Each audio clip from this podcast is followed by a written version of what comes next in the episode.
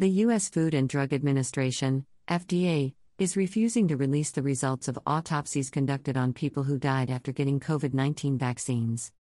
The FDA says it is barred from releasing medical files, but a drug safety advocate says that it could release the autopsies with personal information redacted.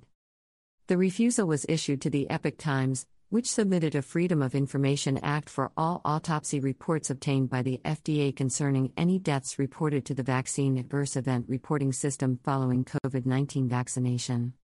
Reports are lodged with the system when a person experiences an adverse event, or a health issue, after receiving a vaccine. The FDA and other agencies are tasked with investigating the reports. Authorities request and review medical records to vet the reports, including autopsies. The FDA declined to release any reports, even redacted copies. The FDA cited federal law, which enables agencies to withhold information if the agency reasonably foresees that disclosure would harm an interest protected by an exemption, with the exemption being personnel and medical files and similar files, the disclosure of which would constitute a clearly unwarranted invasion of personal privacy. Federal regulations also bar the release of personnel, medical and similar files, the disclosure of which constitutes a clearly unwarranted invasion of personal privacy. The Epoch Times has appealed the denial, in addition to the recent denial of results of data analysis of VAERS reports. Easily be redacted. Kim Witczak, a drug safety advocate who advises the FDA as part of the Psychopharmacologic Drugs Advisory Committee, said that the reports could be released with personal information blacked out.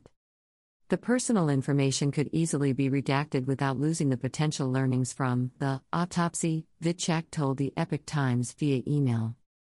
People make the choice to submit autopsy results to the Vaccine Adverse Event Reporting System, Witczak noted. If someone submits their experience to VAERS, they want and expect to have it investigated by the FDA. This includes autopsy reports, she said. Autopsies are examinations of deceased persons performed to determine the cause of death. Autopsies can be an important part of postmortem analysis and should be done especially with increased deaths following COVID 19 vaccination, Witczak said. FDA responds. An FDA spokesperson noted that deaths following COVID 19 vaccination are rare, citing the number of reports made to VAERS.